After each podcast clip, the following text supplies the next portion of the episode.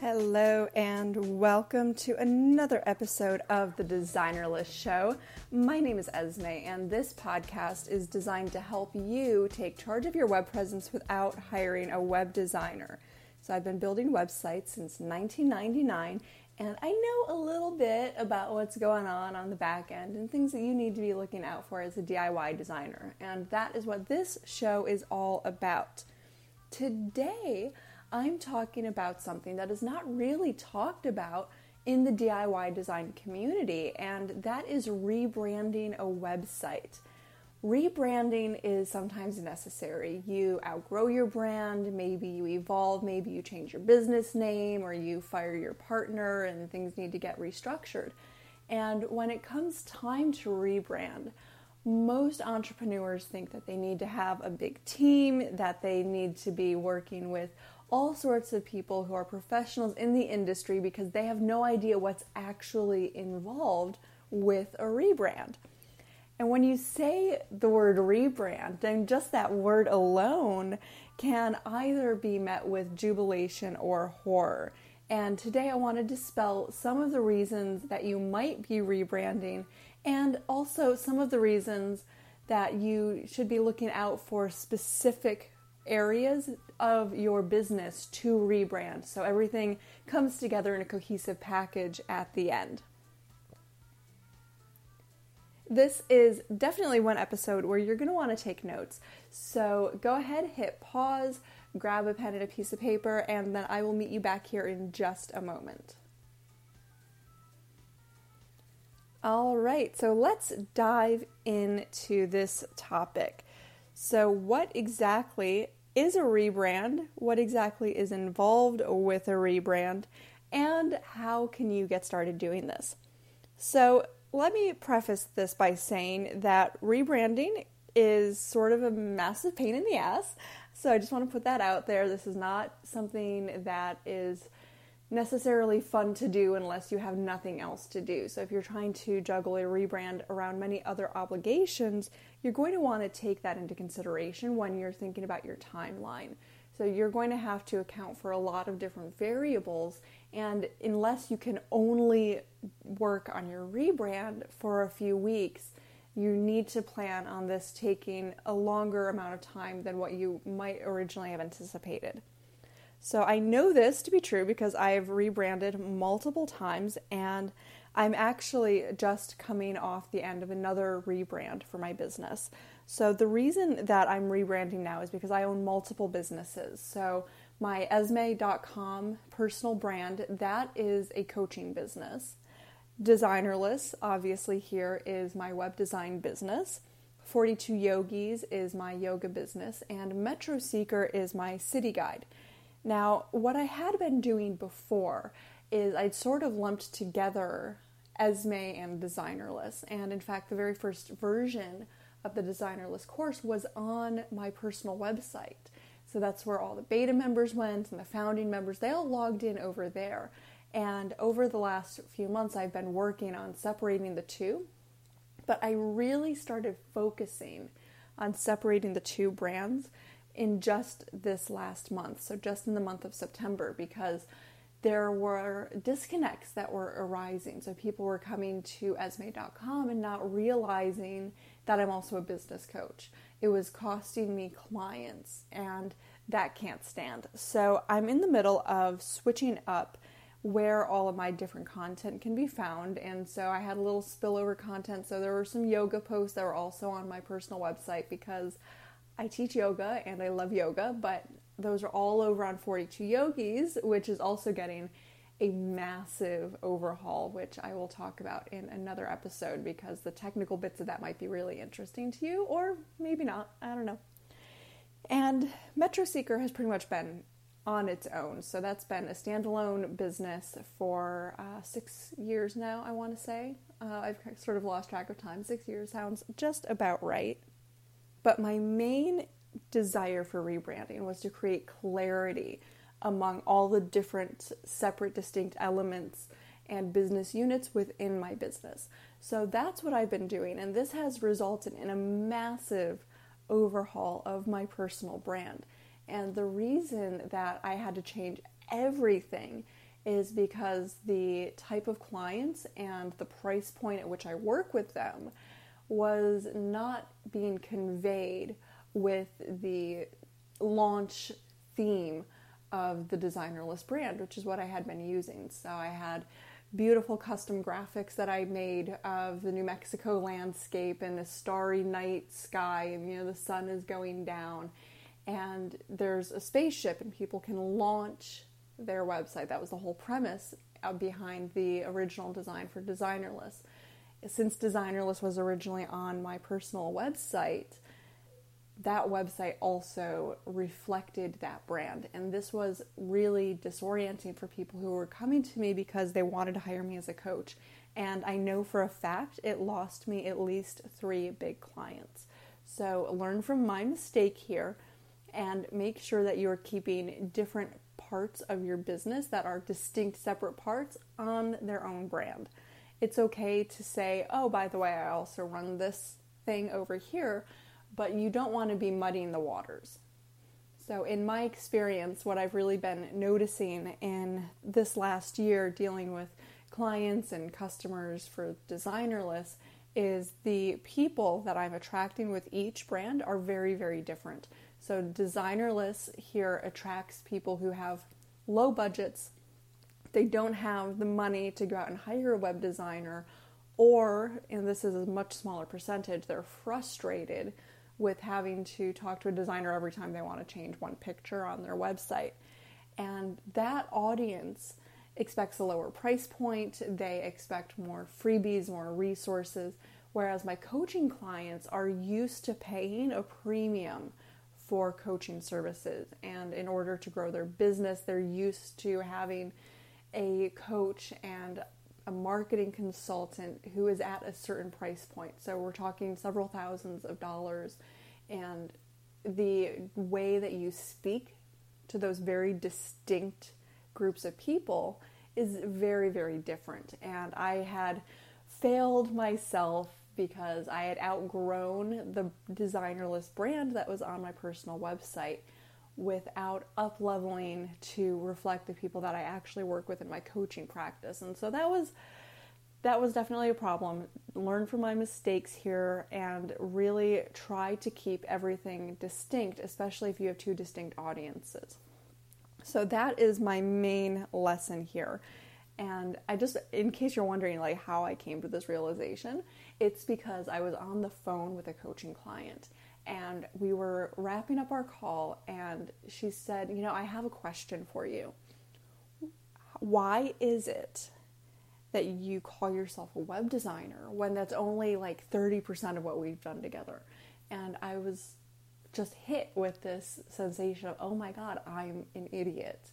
I should not be calling myself just a web designer when I do all these other things with my coaching clients. I mean, I do strategy, revenue streams, mindset, business systems, and that's mostly what I do with my coaching clients. And so saying, oh, I'm just a web designer, like I had been doing and what I had been conveying with that brand was a detriment, and I just didn't see it. So it was a little bit of a case of the shoemaker's kids there who run around without shoes.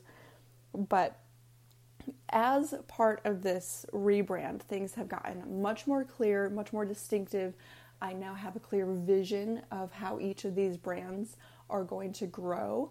I know that with Designerless in 2018, I am bringing on some other designers to design page kits and to take over some of the day to day operations, which I can do now that they are very distinct, separate brands. I don't feel like I have to be doing every single thing myself because my name is not on the door. Now, as part of the rebrand, I've been splitting up all my content and I've been changing all my social media bios and my imagery, and there's a lot of different components involved. So, what I'm going to be going over now is what exactly goes into a rebrand and what different elements you should be looking out for, and what ones you should rebrand and what ones you can probably leave alone. So, the first thing that you need to do as you're going into a rebrand is to identify the issue. So, you need to know where the problem is. And this is arguably the hardest and most time consuming part because I loved my brand. I loved the New Mexico graphics and the stars, and it was just beautiful, but it wasn't hitting the mark. And it had this sort of funky vibe going on, which was not resonating at all with my ideal coaching clients. So I've outgrown that brand in my coaching business. It no longer reflects my coaching business nor the clients that I serve best.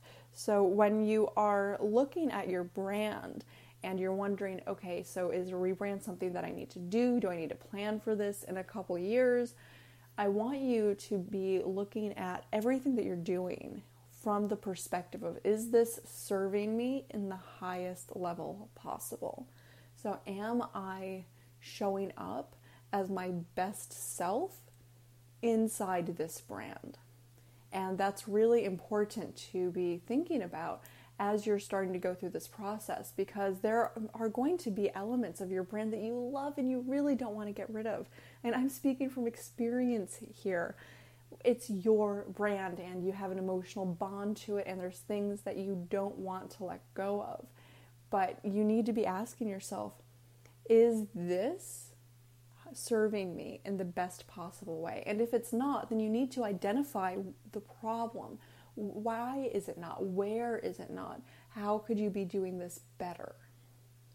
So, the next step after you've identified the problem areas is to go ahead and write out the different components of your brand. So, everything you do is a reflection of your brand. And I mean, everything you do is a reflection of your brand. Your Twitter bio, the images that you share on Instagram, the types of posts you put on Facebook, the types of pins you repin on Pinterest, the fonts you use on your website, your pricing. All of these are a reflection of your brand. And just how, like, your wardrobe is a reflection of the type of person you are, all of these other components, all of these seemingly disconnected, quote, accessories of your online presence tell the world the type of entrepreneur you are. And it's really important that you bring all of those into unity and use it to create a cohesive brand. So if you have a different profile picture on Twitter than on Facebook, than on Instagram, than on LinkedIn, it can make people wonder is this the same person? It can make them feel like you don't pay attention to details. It can make them feel like you're a little less professional. Now, of course, if you don't use LinkedIn, for example, then you may not need to be thinking about that. But I want you to be thinking about where you are showing up, how you are showing up, and really do a deep dive inventory of all of these different elements here. And speaking of wardrobe, as I just mentioned a moment ago as a metaphor, your wardrobe is also a reflection of your brand. So if you follow me on social media, if you watch me on Periscope, you'll notice there are only a very few selection of colors that I will wear on camera. Now, these are by no means the only colors in my wardrobe. I, I, have clothes that I don't really wear out of the house, for example, in which case it doesn't matter what they are, or I wear to something that's really particular and exclusive. So that piece of clothing is only for that one type of event.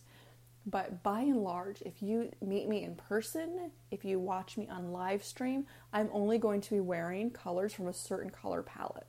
So it's because I know that when you see pictures of me on my website, when you see pictures that people have snapped of me at an event or a meeting, if you see me on live stream, you need to know that I'm exactly the same person. You need to know exactly what you're going to get.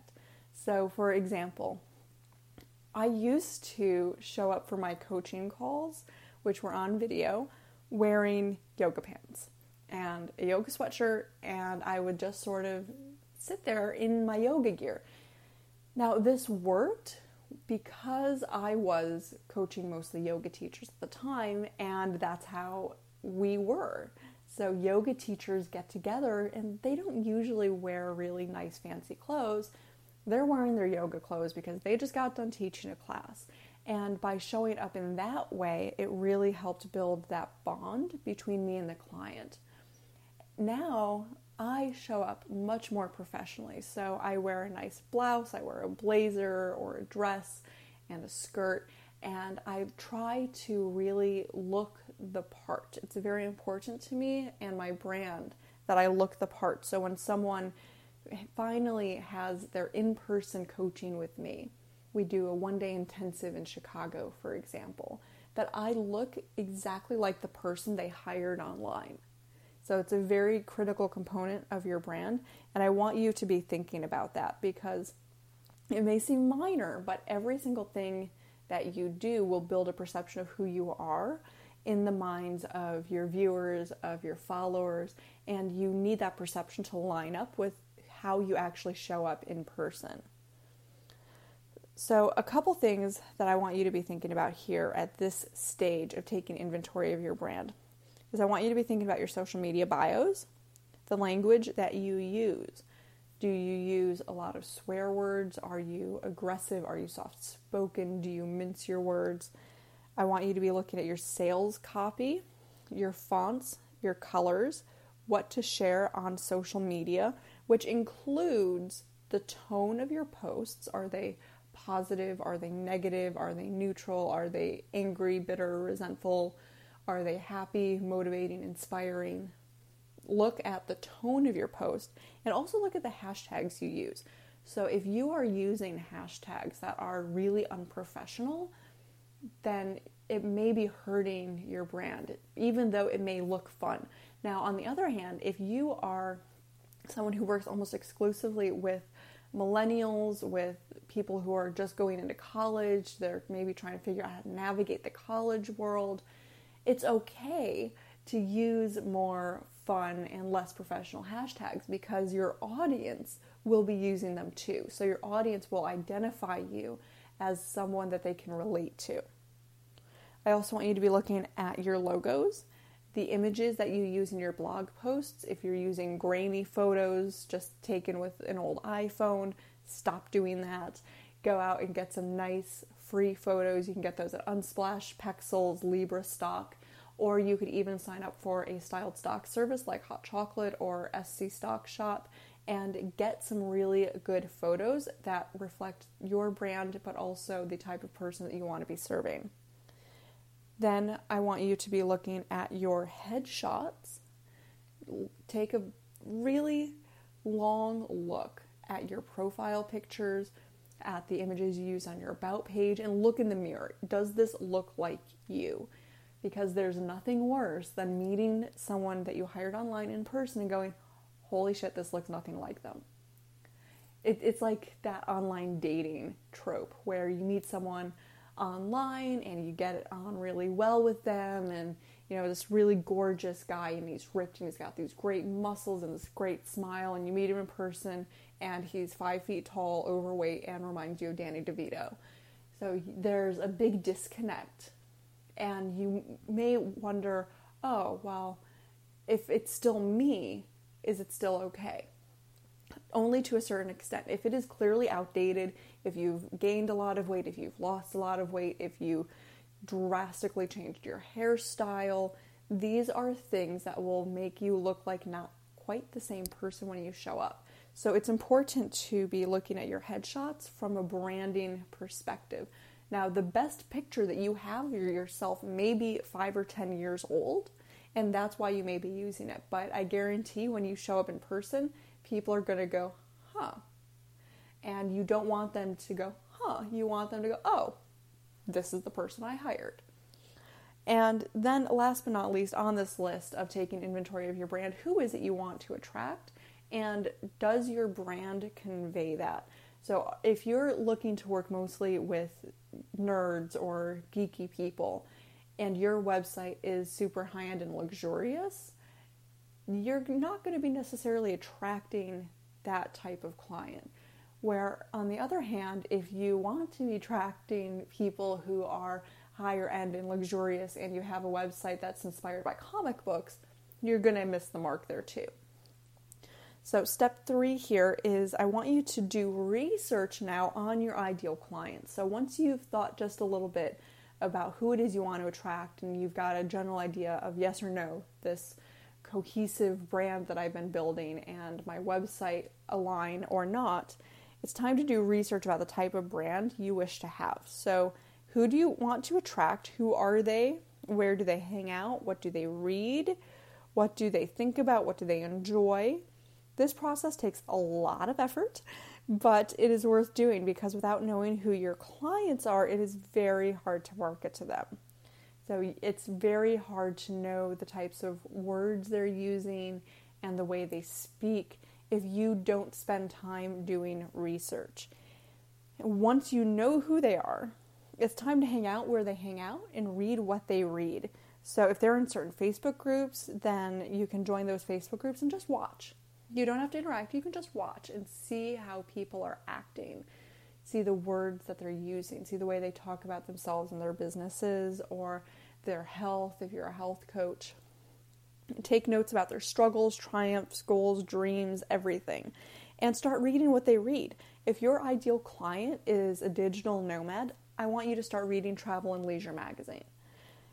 National Geographic. I want you to inhale the articles. I want you to immerse yourself in the pictures. I want you to watch blogs and read about travel. I want you to hop on Periscope and follow people who are really into travel. I want you to be immersing yourself in the culture that your ideal clients are coming from. And then I want you to also go to the newsstand. So even if you don't have an actual newsstand near you, go to the grocery store or the bookstore. And I want you to buy a whole bunch of magazines that would appeal to your ideal reader, your ideal customer, your ideal follower on social media. And I want you to then dissect all of the articles. Now, what do I mean by dissect the uh, the articles? So, I want you to pay attention to the way the articles are structured. So, do they mostly do list posts, or are they breaking it down so there's a distinct flow and it goes from a really nice opening paragraph and then there's a sudden shift into the main talking points, or is it more gradual? Do they use longer words? Do they use more obscure words, or do they use more common everyday verbs? Um, excuse me, words. And I want you to pay attention to that because this is going to really help you in terms of crafting the right language in your sales copy on your new website. And I want you to pay very close attention to the advertisements in these magazines because advertisements are written by a team of copywriters who know what the audience of that publication is going to best respond to. Ads are tested over and over again and they're polished very, very professionally and over the course of often many weeks because professional advertisers know that it costs a lot of money to put an ad in a magazine that doesn't work. And you don't get the same types of real time feedback data like you do for Facebook ads. So you can't just go tweak it in real time. So it has to be perfect and perfectly aligned to that ideal customer when it goes into the magazine. So you know if someone is using the same types of words and the same imagery over and over again in a publication, if you keep seeing it appearing as a trend among the advertisers, you know it's because it's hitting the right mark with the readers of that magazine. So, step four here is I want you to examine how you're going to be evolving your brand. So, now that you know who your ideal clients are, what they're thinking about, struggling with, hopes and dreams, I want you to go back to that list of things that you're going to be rebranding and write out how you are going to change them and how you're going to up level them. Now, in my case, I had to do a complete brand overhaul. In your case, you may not need to up level everything. So, your social media bios may be fine and you can just leave those alone. If your headshots are current, then you don't need to change those. So, on a piece of paper here, I want you to make two columns. In one column, write out the component that you're going to be changing, and in the second, write out the basic idea of how you're going to be changing it. Now, this doesn't have to be perfect because you're going to be adding things to the list and you're going to be crossing things off when you realize, you know, this is actually not critical. But as you go through this process, you're going to be making additional notes, and I want you to be open minded to the fact that this is a dynamic experience, it's not static. The important thing here is to just get it down on paper. And then step five is to start making changes. So, for the things that you cannot change now, don't worry about it too much and just write down a target date. So, for nice headshots, for example, you're probably going to have to book with a photographer so write a goal for the date that you want those headshots live. Because also the way life and the space-time continuum works, you cannot do everything immediately and that's okay. But for the things that you can do now, I want you to start doing them now. And also, it's a misconception that you have to wait until all the pieces are done to roll out your rebrand. So you may have noticed that my website started changing. So I got my new logo up, my blog header started changing, while other parts of my website hadn't yet changed. And that is totally okay. You're allowed to do that because, in my experience, waiting until everything is perfect means that you're probably not going to do it for a couple more months. And you don't want to put it off. Get the ball rolling, and you can just explain to people, you know what, I'm rebranding and if you want to see behind the scenes, I'm going to share about that over on Periscope or Facebook Live or whatever. But don't let it stop you. And part of the big reason here is because when you're starting to look at your, your rebrand, when you've got all those notes in front of you about your clients and where you need to up level your brand, whether it's you know just your social media or your website too, you are probably looking at that going, oh my God, that's a lot of stuff to do. And when it looks really overwhelming, when it feels intimidating, you're more likely to go fuck it and not do it. And I don't want you to be holding yourself back if your brand really does need to change and evolve. So there are three things that you can go do on your website right now, especially if you're using WordPress, that you don't have to book out for you don't necessarily need to go hire someone to teach you how to do it. You don't need to be putting in a ton of time and effort here either. So you can change your logo. You can change your blog graphics. Go on over to Canva, make some new graphics, get those uploaded, and then change your fonts. Your font is one of the biggest branding components on your entire website because your font speaks to different demographics. So, people who are on the lower price end of the spectrum kind of expect pedestrian sans serif fonts.